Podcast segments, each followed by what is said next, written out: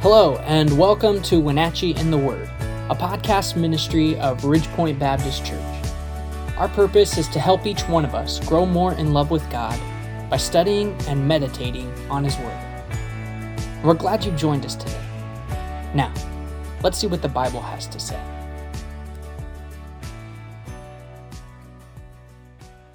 Hey guys, welcome back to Wenatchee in the Word. We're so excited for you to join us again on our podcast. Yeah, welcome back. We um, are going to be in Judges chapter 10. But before we do, um, for those of you who might be some of the new listeners, uh, take some time maybe and go and give us a review or share the podcast with someone that you think it would be an encouragement to.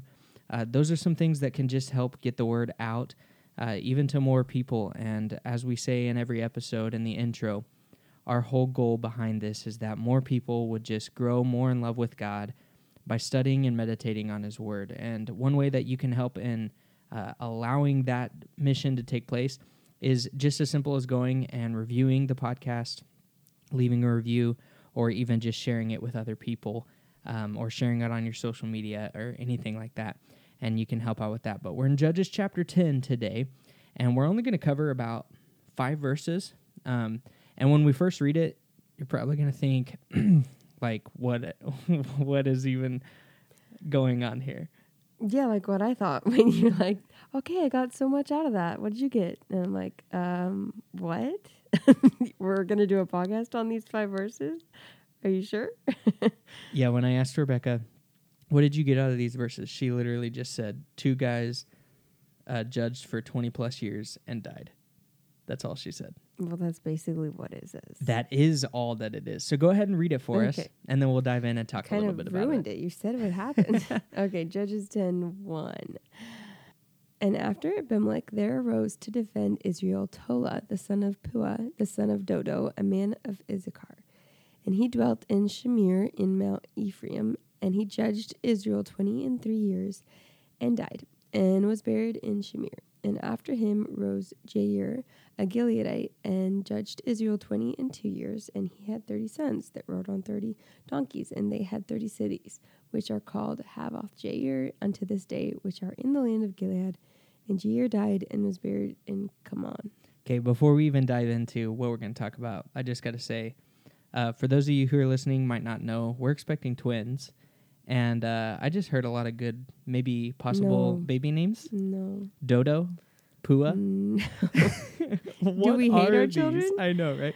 What are these names? Uh, I purposefully had Rebecca read those because of all of the names because in there. they were terrible. But you might come to those verses and say, "What did you get out of that?"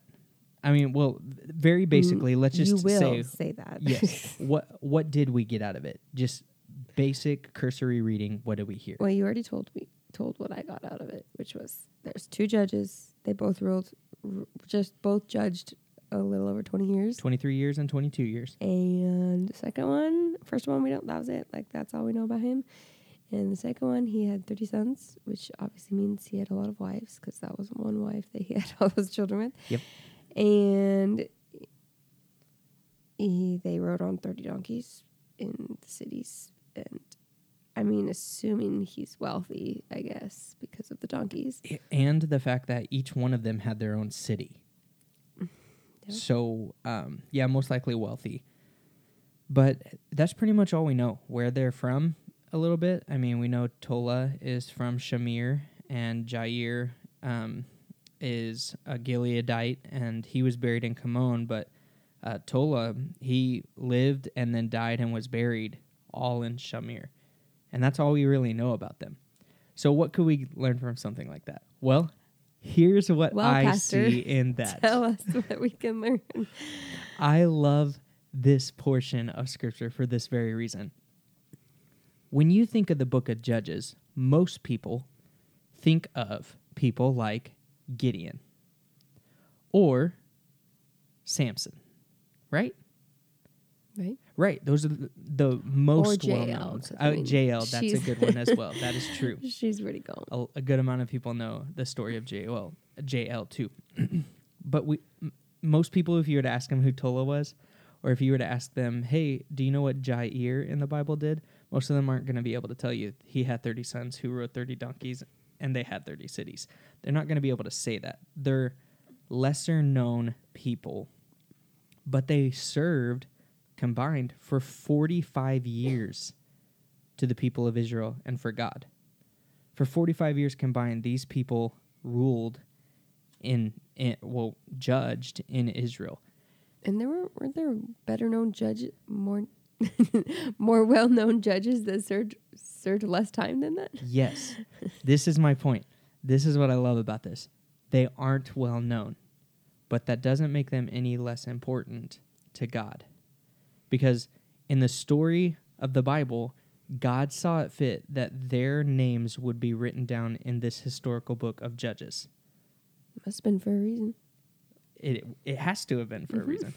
And and honestly, the only takeaway I have from it is this.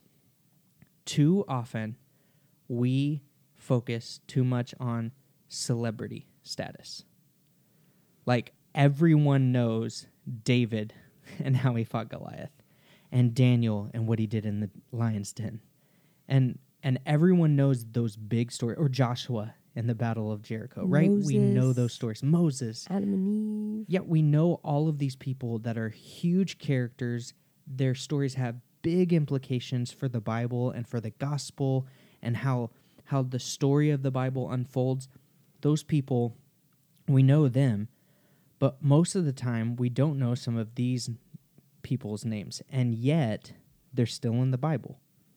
They are just as important to God and their service was just as important to God um, as those more well-known people and it, it's not even just like a Bible knowledge thing. If it was just a Bible knowledge thing, I could get over that because we, it, it's just gonna be. It makes sense that we know more about Moses because there's like an entire portion of you know the whole book Mm, of yeah. Exodus is about Not Moses, and and he wrote the first five books of the Bible. So like it makes sense that we would know about that. It, if it was only Bible knowledge, I could get over that. But a lot of times in the Christian life and in this world today, we celebrate celebrity status way too much.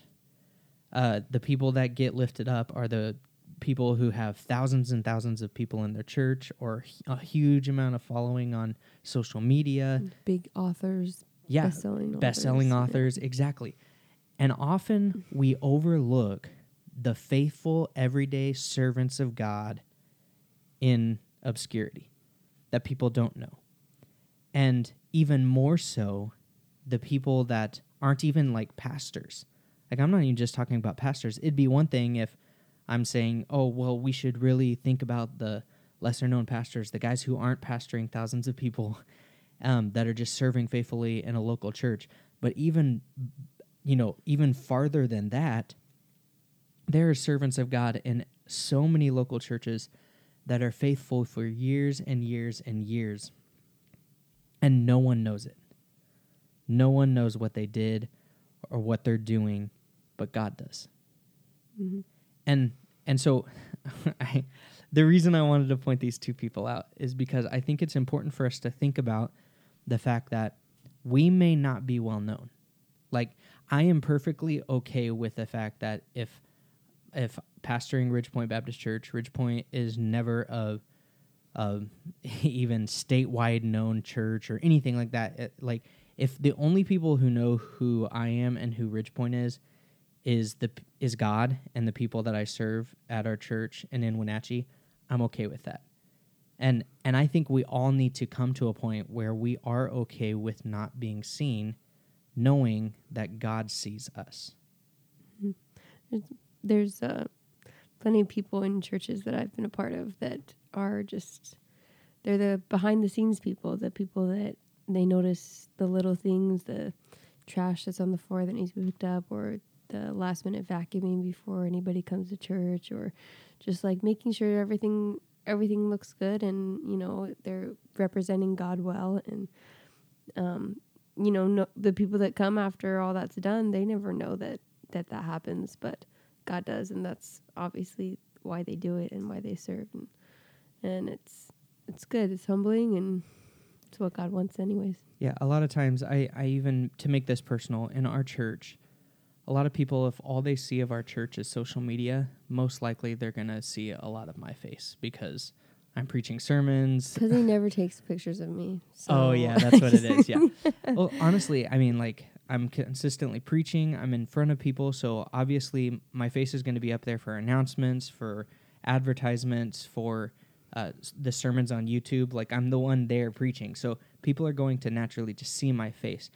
But a lot of people, unless they come to Ridgepoint, aren't ever going to see all of the people that I see serve every single week.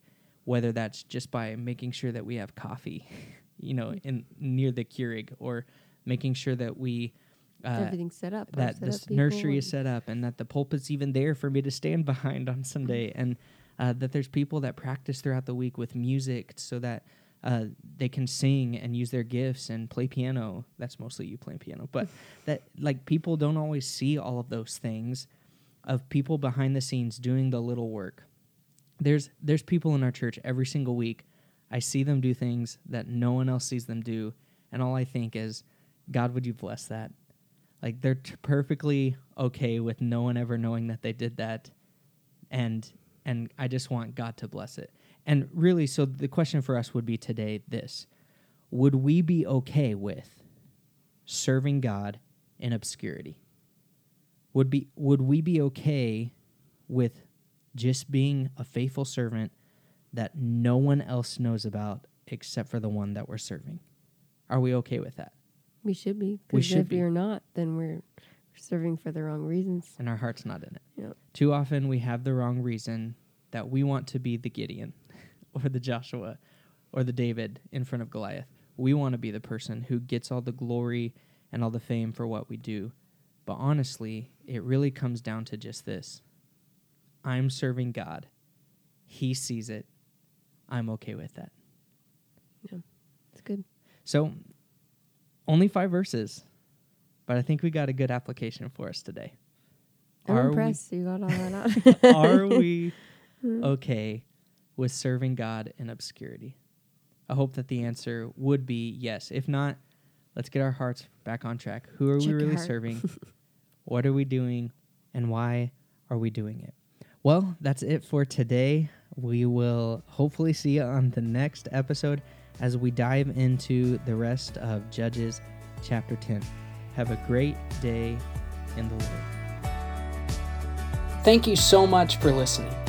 If you enjoyed the podcast, go ahead and subscribe to it or share it with your friends. You can hit that share button or take a screenshot and share it on your social media. And if you're from the Wenatchee area, we'd love to see you at Ridgepoint sometime. Find out more about our ministry at wenatcheechurch.com. Thanks again for listening. God bless.